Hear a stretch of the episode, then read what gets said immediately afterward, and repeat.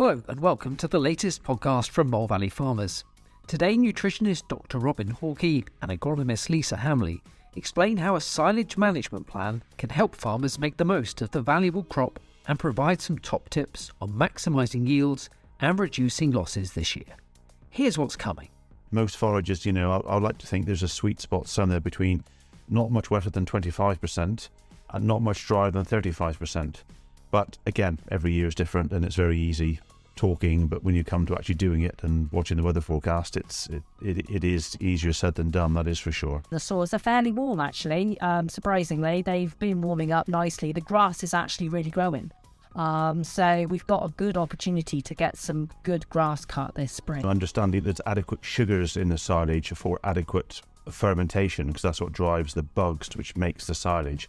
And also having low enough nitrate, which obviously directly relates to your fertiliser planning and application.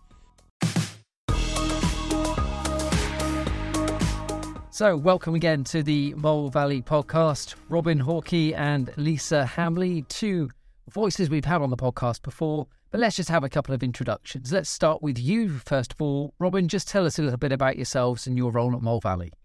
Yes, hi, uh, Robin Hawkey. I'm a senior nutritionist with Mole Valley. And I'm um, very much involved with practical on-farm nutrition, but also alongside Lisa, part of our national technical team, and have a particular interest in forage and all things silage and grazing. And as you know, with, with the ruminant nutrition we do, getting the forage, the silage, the grazing bit of the ration right is so important. So I think this is why this is a very important podcast, because it could set the scene for most of next winter. Absolutely, that's the case, Robin. And for you, Lisa? So Lisa Hambly, head of grassland and forage agronomy, and obviously key to um, looking at all forage crops. But this time of year, grassland is the big topic. And yeah, it's really absolutely fantastic to be working with Robin, well, Doctor Robin Hawkey, actually, so I should get him correct, um, because, you know, um, we can be out in the field Um, looking at these crops thinking they're fantastic, but um, you know, the most important bit is that it's been fed to fed to animals, so having that tie-in is is it well yeah it's exceptional. The podcast is called Silage for Success. So Lisa, just give us a, a brief rundown. What is it we're going to be talking about in this conversation today? Okay, so yeah, so from my side of things, it's the practical stuff, I suppose, that people can work on to um, you know, have the best results from their silage. So like I said, you know, from an agronomic point of view, looking at the grass, looking at the quality, um, and some of the, you know, practical side of um, cutting, tedding, um, getting in the clamp. Um, and then, um, you know, Robin will obviously go through the um, the side of um, how what that means to uh, from a nutrition point of view. Yeah, so what can we expect to hear from you then, Robin? Well, I think if I could almost go back a step, Um, I think one of the key things that many farmers miss, and you know, as nutritionists we also need to focus on more, is at this time of year thinking what was good and bad about last winter's feeding in particular. And if last year's silage, you know, we did something well, not so well, and what we can do to plan. So whether it's in terms of um, sort of two, three areas I suggest, I mean, obviously the quantity of silage, you know, did you run short of silage last year? Well, if so, you might want to make a bit more this year kind of thing. Um, many farmers grow maize silage as well as grass silage, and you know, Lisa, sort of a lot of maize silage will be planted in the next few weeks. Um, you know, are you putting more or less acres of maize silage in? So how many acres of grass silage do you need to do? And I think that has quite a, a, a simple approach on that front.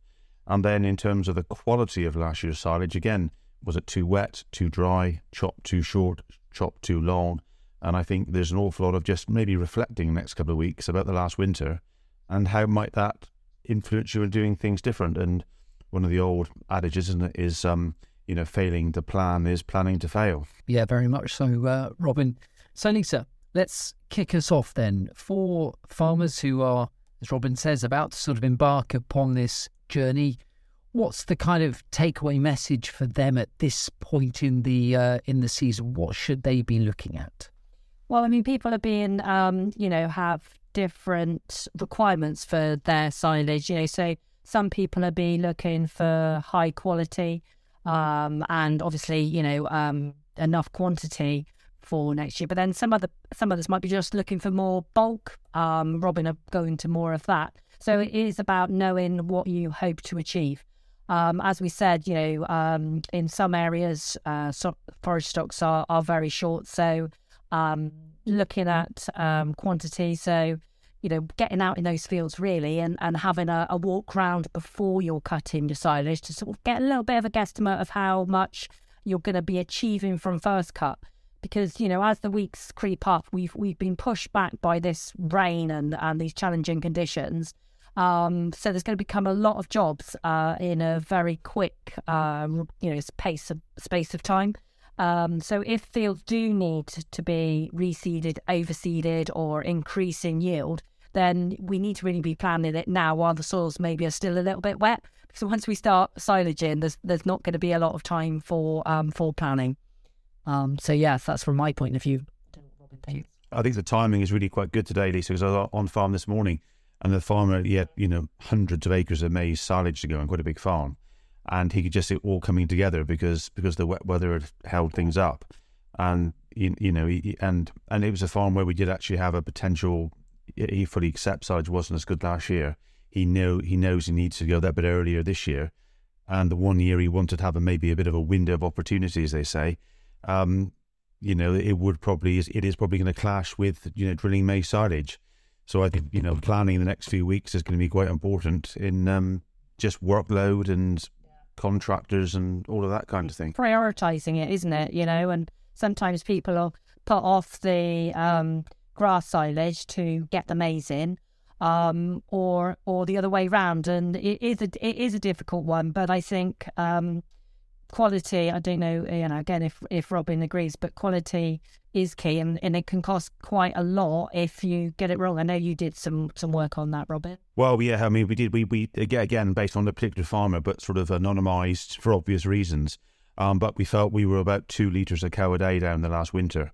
And if you put that on sort of a, a standard one hundred cow unit as a entity that, that you can, you know, re- relate to, and over the one hundred, over the one hundred eighty day winter, six months, I mean, we're taking the milk price at fifty p at the time. I know it's eased back from that now, but where we were last winter, it was fifty p, and that was worth about eighteen grand.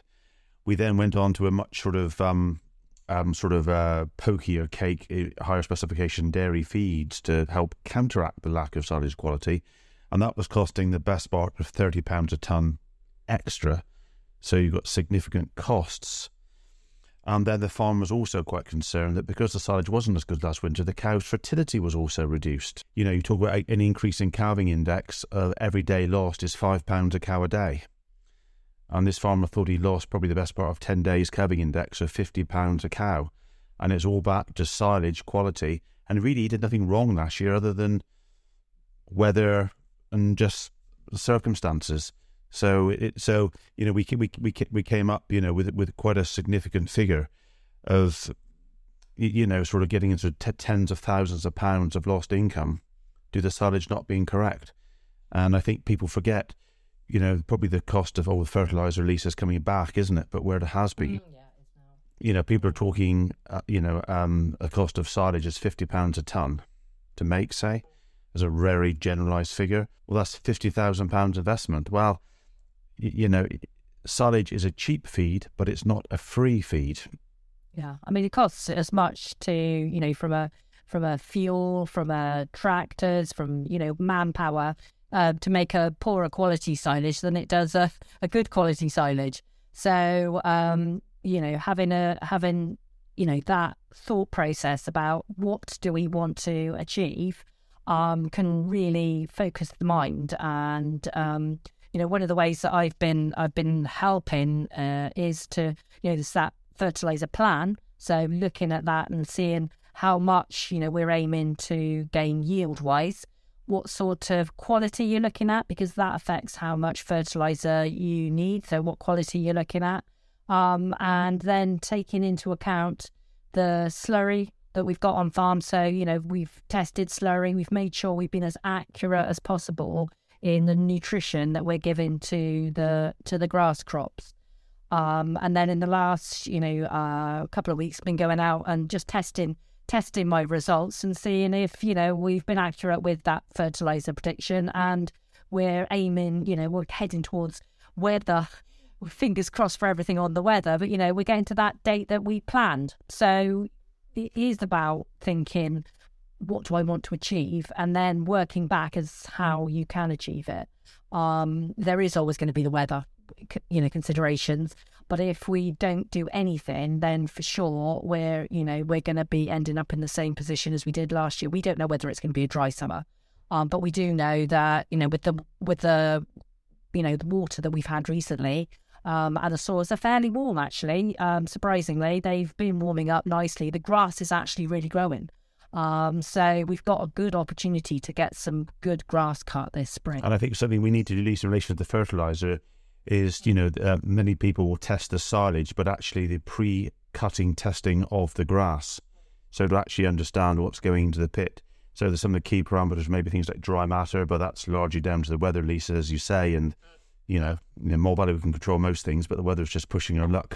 But but I think in terms of a couple of things, you know, understanding there's adequate sugars in the silage for adequate fermentation, because that's what drives the bugs, which makes the silage. And also having low enough nitrate, which obviously directly relates, Lisa, to your fertiliser planning and application, um, because, you know, too high a nitrate, or even higher than optimal, you know, will reduce the efficiency of the fermentation process. Um, and and and it, and as with the sort of especially the Arla sustainability initiative at the moment, feed efficiency is so important, and part of that is protein efficiency and fertiliser efficiency. So we've got to make sure that we are hitting all those key parameters. And so adequate sugars and making sure the nitrates are low.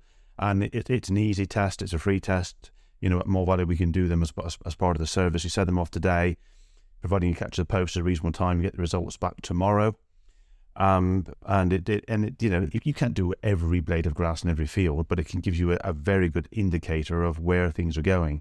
And if you can test, you know, maybe once or twice a week for those two to three weeks getting up to cutting, it'll give you a good indication of at least a trend of where things are going. So I think that's, you know, really worthwhile doing, and it just gives you a feel for where things are. Yeah, I've been doing some, Robin, and it's massively valuable, and I can really see, you know, where we've been spot on with our fertiliser regime, where you've got new lays compared to older ones, the quality difference in them. So yeah, I find I find that, you know, massively um, beneficial. I'd say it is it is free, and also gives us a good picture of where our customers, like you're saying, for, for next winter already, and it's and it's you know beginning of April more or less. Um, so yeah, so that's so that's you know a good a good test to see um, how how well we're doing or what the potential is. Um, and then of course you know you're you're heading towards your cutting date, so making sure that um, you know if you've got a contractor, they're all on board. They know that you're wanting to cut and you're ready to go.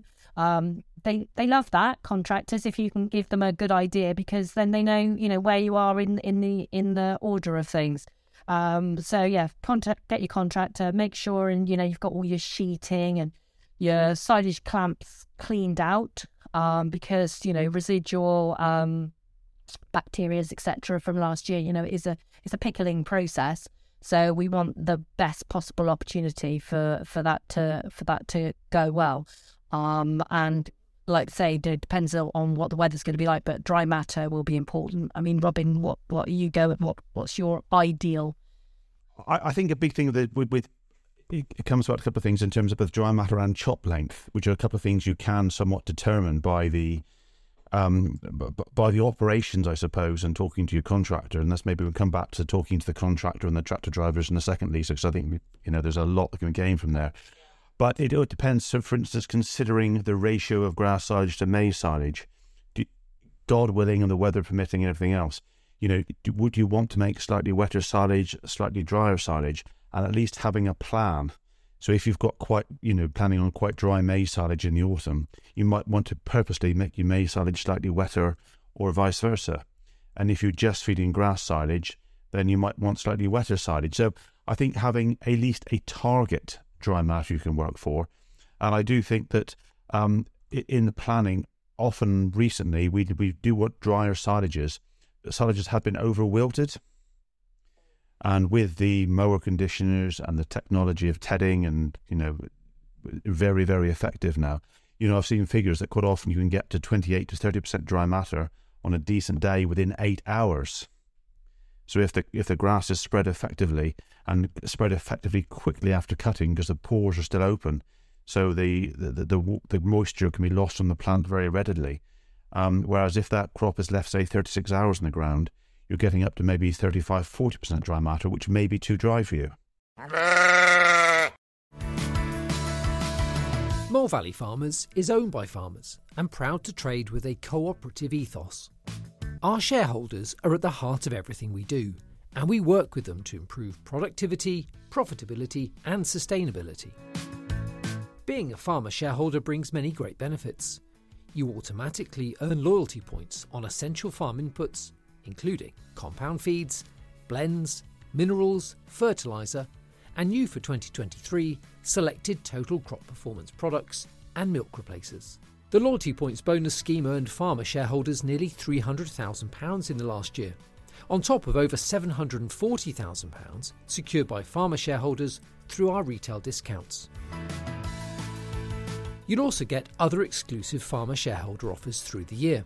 The Mole Valley Farmers newsletter posted to your door each month, and, as a shareholder, you get voting rights at the annual A G M and have a say in your business. We have a farmer shareholder first approach at Mole Valley Farmers, and we believe by working together, we are stronger together. For more information and to join us as a farmer shareholder, visit mole online dot com slash farmer shareholder. Mole Valley Farmers, committed to U K agriculture.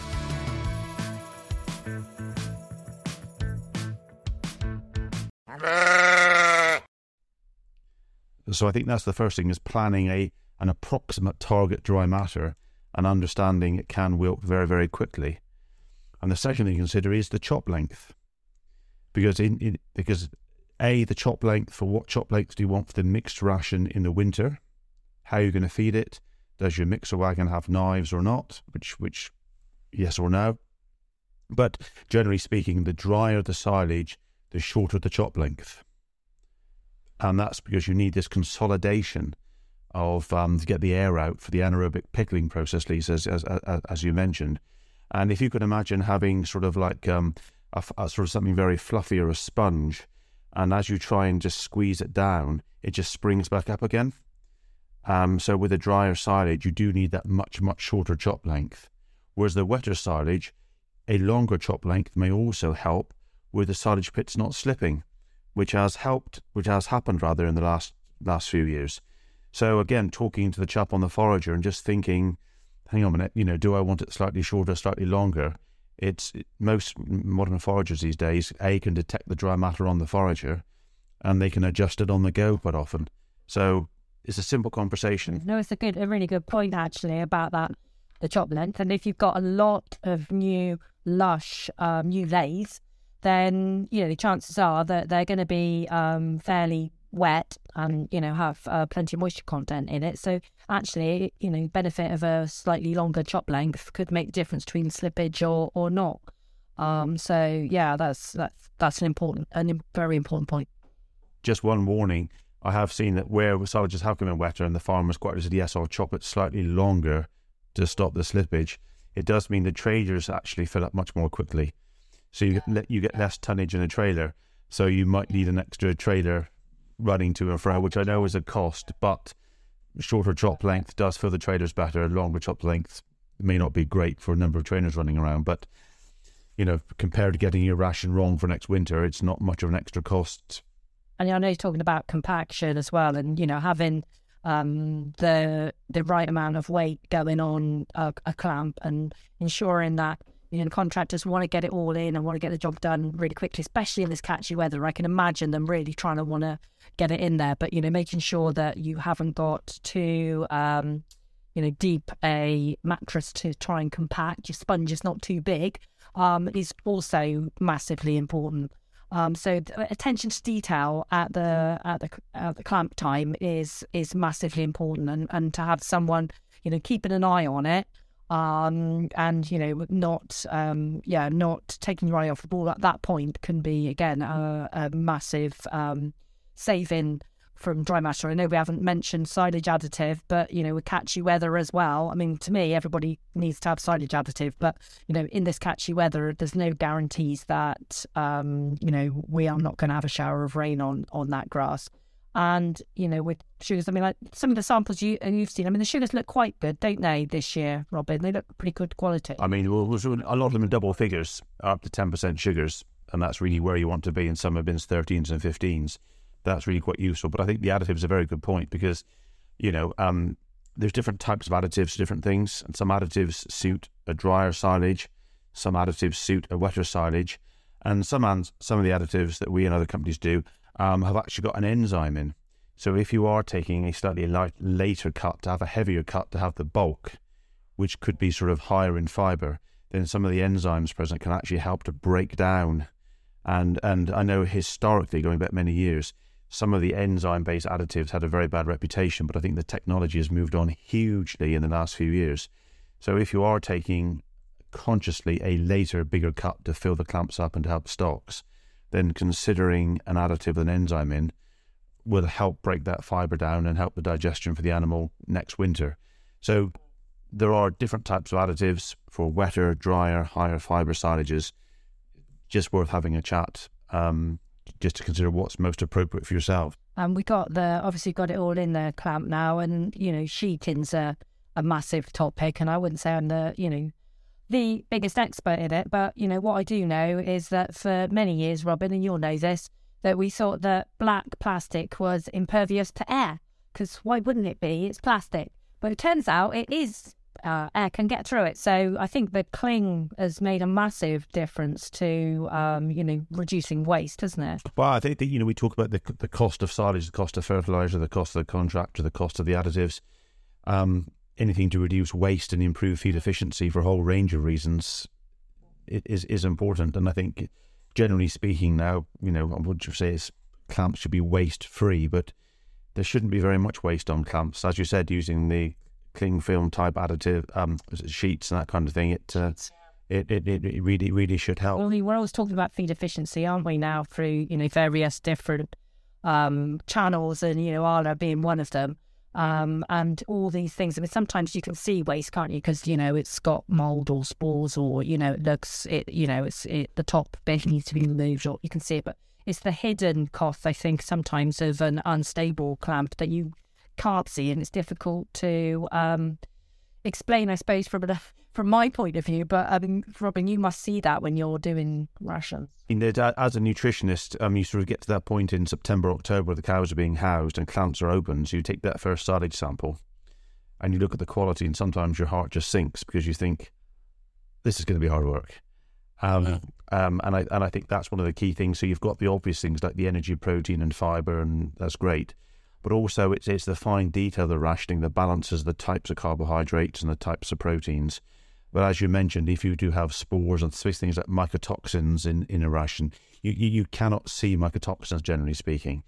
Um, they might might see mould, which may have mycotoxins or not. But considering there's two over two hundred types of mycotoxins, we can test for a number of them. Um, but those are the hidden dangers and the costs of getting it wrong, Lisa, as you said. And I think I think in relation to that, you know, almost relating back to the contractors, you know, I think the the height of mowing and not cutting grass too too too short, not only does it prevent regrowth, but then if it's cut for quite short, and then there's sort of the tedding and raking procedure, and that picks up stones. And increasingly, so what do you think about sort of with the different types of slurry application now, and possibly picking up from trailing shoes and things? Is is that something we need to be aware of? Yeah, well, I don't necessarily, I don't necessarily think it's trailing shoe. I think probably what we've seen, because you've seen in the silage analysis increase in ash, haven't you? So, um, I think probably, yeah, we um increased use of silage probably last year, um, slurry, sorry, in the silage fields. Um, because of price of fertiliser, refer back to that again. And it was so dry last year, you know, it just didn't get absorbed. So I, I, you know, I was a bit hesitant to take one year's results, I suppose, because every year, you know, it has its challenges. But I think, to me, that would be what it is. And and and we we've talked about the tedding. You know, that is one of the, again, most important jobs on in silaging. And, you know, if you're picking up um, dirt into the um, into the clamp, then that's, you know, that's always going to have its challenges. Um, so, yeah, being being accurate on the tedding and, and getting it done without contamination is a yeah, huge skill. Um, so I think, yeah, there's two things. Several times a winter, I would actually see stones in the silage. So you'll be you'll be you'll be you'll be sampling, and on the on the face, and you'll come across a stone, and you think, well, if it's picked up a stone, what else has it? Exactly. So I think there's a couple of things going on there. So yeah, definitely be mindful of of that. I mean, again, we can't do much about the weather, but if it is particularly dry, then the amount of slurry going out, you know, just have a have a think about whether that's the is the best thing to be doing in that situation. Um. So yeah, and I was thinking also about um. dry matter losses, because you know we're looking always looking at dry dry matter yield per hectare, and we put in so much in the clamp, and then it seems to you know somewhere we're we're losing losing some of that, um, and I'm guessing that's just again poor poor poorer fermentation. Yeah, I mean uh, there's very bits of work of where the dry matter losses happen, and it does relate back to dry matter. If you have a wetter silage, generally you're talking about effluent losses. Um, losses there, and if it's a too dry silage, two things: you get field losses because the the plant effectively becomes too brittle, and the handling it breaks down, and it is losses. But also, when it's too dry in the clamp, often you get heating, secondary fermentation, and spoilage, production of yeasts and molds when it when it's too dry. So I think you know most forages, you know, I, I like to think there's a sweet spot somewhere between not much wetter than twenty-five percent and not much drier than thirty-five percent. But again, every year is different, and it's very easy talking, but when you come to actually doing it and watching the weather forecast, it's it it, it is easier said than done, that is for sure. Um, but yeah, the, the losses are, are are quite significant, and I do think that's where an additive does come into its own. Um, and any reptile additive, you know, one of the key modes of action is it, it, it will reduce dry matter losses, and it will improve the nutrient efficiency of your farm, and more of that fertilizer will end up in the bulk tank or in growth of you know beef and lamb, if you like, what you're selling. Something from sort of animals. So, yeah, having additives with the cost of everything are relatively least. Additives haven't gone up as much as other things, have they? No, and they haven't got, they haven't gone up at all, actually, Robin. So, the same price. The other thing, actually, which is brought on to a good topic, obviously, last year we sold more clovers than we've ever sold before. Fertiliser price, also great. You know, it's great. It sets its own nitrogen. It's great for soil health. Love all that. But we're going to be getting a lot more clover in our silages this year. So I wonder, from a nutrition point of view, again, you know, obviously it's a good source of protein. Um, is there challenges, or ha- or is it just a great thing? Um, I, I, I find with high protein silages, which could well be clover, um, we need to be very careful that we don't get high levels of ammonia, which then buffers the pH drop. And if you do get a high protein silage that isn't ensiled and preserved effectively and efficiently, the, the the ammonia and nitrogen can affect the fermentation process, and then the silage overall, when you're not careful, it can spoil the silage. But and you can often see it like a dark, wet, horrible seam in a in a silage, and you can tell it because it smells horrible, and you know exactly what, what you've got. Yeah, I know what you mean. Yeah, but but but a but a, a good clover silage made well is excellent. You've obviously got the nitrogen fixation benefits in the in the soil, and you know which which is well documented. Um, but it really does, um, you know, give you a much higher protein silage, can balance rations better. And I think with the whole feed efficiency, protein efficiency, sustainability direction we're all going in, a higher protein silage means you'll be buying in lower protein concentrates. Yeah. It's a win-win situation. Exactly. Win-win situation. Lower cost, more environmentally friendly, um, better carbon footprint. Um, so that's, you're absolutely right, Lisa. Um, and I think, you know, the higher clover, you know, products, higher protein pro- have, have got to be the way forward. Mm, yeah. Well, it's another way that I always go that um, agronomists can make the nutritionist look good, you see. So uh, we, we, we walk around in the fields, and then we give you something nice to work with, and you don't have to go, oh, no, what am I going to do with this? It's, uh, it's our job to uh, try and make you happy, Robin. Oh, good, good. I'm glad you are, Lisa. I mean, you know, amazing things that you have both been discussing. I've just been then sitting back, putting my feet up on the table and just listening to you two talk, which is which is great. Um, for farmers, though, who are perhaps thinking, oh, is it too late to get a plan together? Do I need to consider if I'm planting maize silage out there? Have I got a runoff situation that I had last year because it was so, uh, you know, wet at times? Um, is it is it too late, or is there is there still time to kind of make these adjustments? It's never too late, Seth. Yes, you know, if you get go out, the best the best thing to do is get in, you know, get involved in it. So if you think you've got a problem, instead of trying to, you know, brush over it or hope it doesn't happen, address it. So get in front of it. Have a chat with have a chat with us, you know, agronom- from an agronomy point of view. If it's a, a nutrition um, question, then, you know, our fantastic nutrition team are there to say, you know, there's nothing better that I like than working with a nutritionist who says, right, Lisa, we need more, better quality, we need more maize, we need more yield, we need this, because I can get really stuck into that. Um, and then, um, you know, we're working with the customer to or member to to um, you know, improve how how their business um, efficiency works. So it's de- it's never too late, and there's always things to be done. So after cutting, for example, you know, if we're getting near to first cut, there's weed control. So if you've got a weed high weed burden, then, you know, you can you can get on top of it. Then overseeding. So you can just drive through, if soil conditions are right, you can just drive through with more seed. And, you know, by the time you get to your next cut, you can have more yield straight away. So um, there's some very good quick fixes. There's some clover that's already pelleted. There's amazing solutions that we've got now that perhaps, you know, uh, probably over the last five years, we've we've come, um, you know, a really long way in um, methods um, and um, opportunities to improve forage. So, um, yeah, it's never too late. And I think with the planning as well, Seth, you know, we're coming up to first cut very rapidly, but there's still planning to think about the second and third cuts for later in the season. So you do what you can do now for the next couple, three weeks into May as you've, uh, uh, as you're doing the silage, but obviously, you know, obviously plan then for the second and third cuts, um, because sometimes they can save the day. Um, yeah. And I think that's, that's, that's also quite important. You know, making that good quality second and third cut, uh, or making sure you have the bulk that, you know, nothing goes hungry. Um, you know, ass- assessing the first cut, you know, was it yielded as you expect, or were you one hundred tons light, or whatever it might be? And, you, you know, you can make adjustments then for subsequent cuts in the summer. So, you know, after cut fertilizers and, you know, the strategy for the rest of the summer. Again, is it a wet summer, dry summer? Who knows? But, you know, some plan is better than no plan, I would say.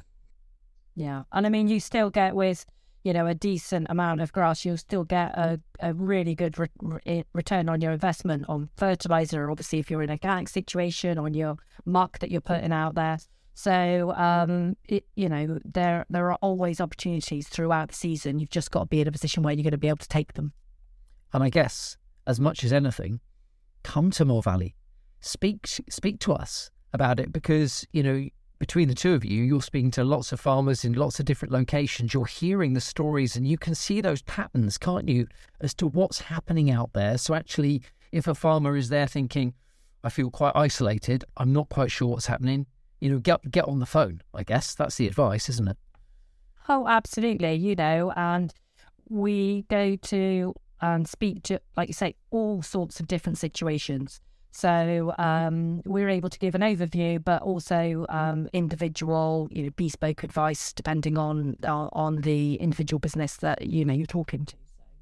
And you mentioned, Seth, about um, you know, information. We're consciously testing, well, dozens a week of fresh grass samples now, and so we do have a, you know, idea where trends are going. So I, you know, we can either test anyone's grass or give information on the way the general trends in a given region are going, and that can be very helpful. We, generally speaking, I'm doing sort of at the moment a fortnightly report, but probably it'll go to a weekly report shortly, um, of just, just understanding what's going on, so anyone can receive that if if if they wish if they wish to have it. And so, do you think the one thing, if somebody's going to take something away today, test what you got so far? Yeah, quite important. Definitely. Yeah. Yeah. And if nothing else, I think that the last couple of years, that planning and talking to your contractors and your tractor drivers, and that that's also pretty fundamental. Yeah, well, so you said the other day, Robin, there was the overlying factor. Um, is well, I said it's, it's your relationship with your contractor, isn't it, as well? So everywhere I go, the best foragers have got the, a good relationship with their contractor, or they're doing it themselves, you know. So Lisa's referring to um, a silage competition I judged some years ago, and the and the chap who won the silage competition, I asked him what he thought the one thing he did better, and I was thinking he was going to say, Um, fertilizer or additive or reseeding, and he actually said it's the relationship with my contractor. because he does such a good job for me. I can talk to him, and you, you know, lots of just a good strong relationship, and it just made sure that the contractor came back every year and did a good job. So it's like many things of farming, it's multifaceted, isn't it? And um, it's a bit of a jigsaw. We get many many parts of the jigsaw correct. Thanks ever so much for joining us on the Mole Valley podcast today. As ever, if you'd like to keep up to date with everything that's going on with Mole Valley, you can visit mole online dot com. That's mole online dot com. And to make sure you don't miss out on hearing future Mole Valley podcasts, then please subscribe wherever you're listening today. Thanks again for listening, and I'll speak to you soon.